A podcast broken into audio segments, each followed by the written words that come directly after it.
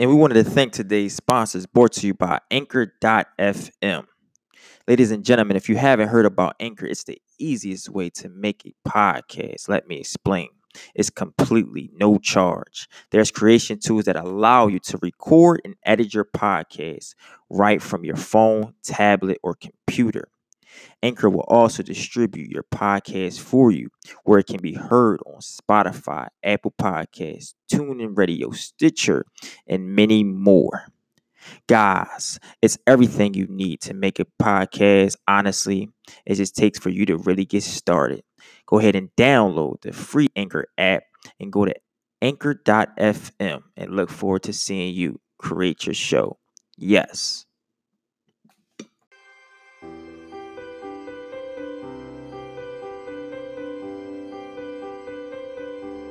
Hello, ladies and gentlemen. My name is Eric Andrus, and I want to welcome you to another Monday morning meditation. This is a podcast that I record and release every week to help you set a positive and loving intention for the days to come. Each week, I'll give you constructive advice and helpful tips to bring your best and most compassionate self to your school or work week and feel at peace while you do so. So, without further ado, let's sit back, let's relax, and enjoy our meditation.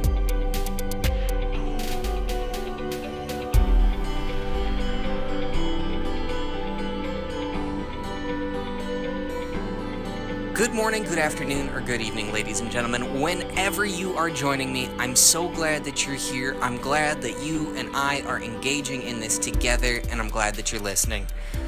My name is Eric Andrus, and this is Monday Morning Meditation, the podcast that I record and release every single week to help you set a positive intention for the days to come. Today, I'm sitting inside the four walls of Solomon's Porch, a holistic healing community in South Minneapolis, and I have the humble privilege and profound pleasure of uh, also being joined by Victoria Lin, a Minneapolis based writer, poet, philosopher, and Renaissance woman in every sense of the word. Uh, and we're going to talk today a little bit about uh, kind of a continuation of the Monday morning meditation I did last week on the power reading. Um, so, Victoria, you are a powerful wordsmith. Uh, I'd love to know if you were going to try and get some young people interested in writing about their own lives, writing maybe for therapeutic pleasure, uh, what kind of reason might you give them to get into writing? I have found for myself that it is one of the most instrumental ways to get in touch with understanding my relationship to myself and the wor- world. And so often, where I begin when I'm writing is some powerful emotion that has a lot of energy around it. Often there's a narrative that goes with it. And that is where I'm starting. And it, it is really interesting and curious how I will write through, around, and into a greater awareness of that situation and those feelings. And I like to I tend to be motivated by performance. And so I tend to think in terms of where's the next place I might perform something and what do I have that might be interesting to those people? And then stories, emotions, narratives will come through. That's not always the case. There's certain slams that I go to on a regular basis. So I always know and I'm thinking through where I want to put things. But it's it's ultimately it comes down to me and my relationship to myself. And i'm i never cease to be surprised though that when i'm in touch with myself and my own emotions that then touches other people. Yeah. i can't usually touch other people by trying to touch them. Sure. it seems only through my own relationship with myself first. Powerfully put. Um yeah i i would have to concur with everything that you said. You know while I consider myself a writer of sorts. I, I am a person one one millionth the talent of the powerful Victoria Lin here. But one of the things that I have found as well, just to add on to the things that you've said, for myself, I was an angry teenager growing up. I felt alone and heartbroken and uh, just completely out of place in a room full of people in a lot of in a lot of situations. And one of the things that I found so helpful about writing was that in a time when I felt judged by the seeing eyes of all that surrounded me the pen and the paper never judge you. Mm-hmm. the pen and the paper will never let you down. The pen and the paper will never make you feel like you aren't worthy it might feel blank for a while and you might feel frustrated. You might feel like you have writer's block. You might feel on given days that you don't have something powerful to say. But one of the great things about writing is the longer you keep that pen in your hand and the longer that you press your palm against that paper, something comes out.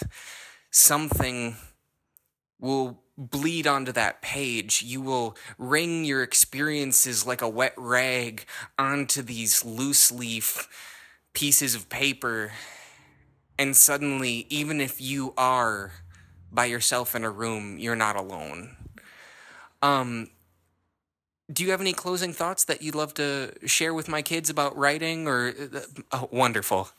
I am a huge fan of quantity, not quality. Mm-hmm. What we've found, even through research, bears this out. The more you do, the more likely you're produce something better. If you try to go at this like, oh, I, I'm only going to write if I have a really great idea, you're less likely to have that great idea come out in a great way than if you just say, I'm going to put down whatever crap there is inside of me, as much as there is, as long as I can.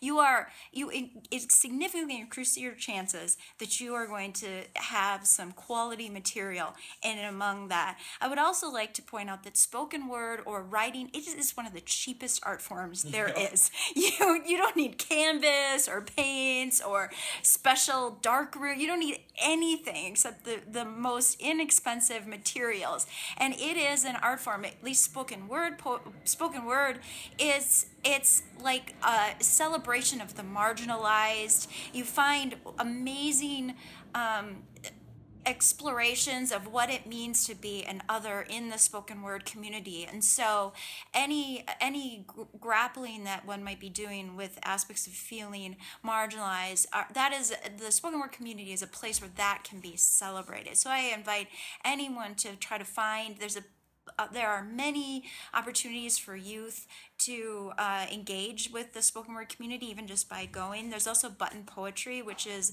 a huge collection of videos of amazing work.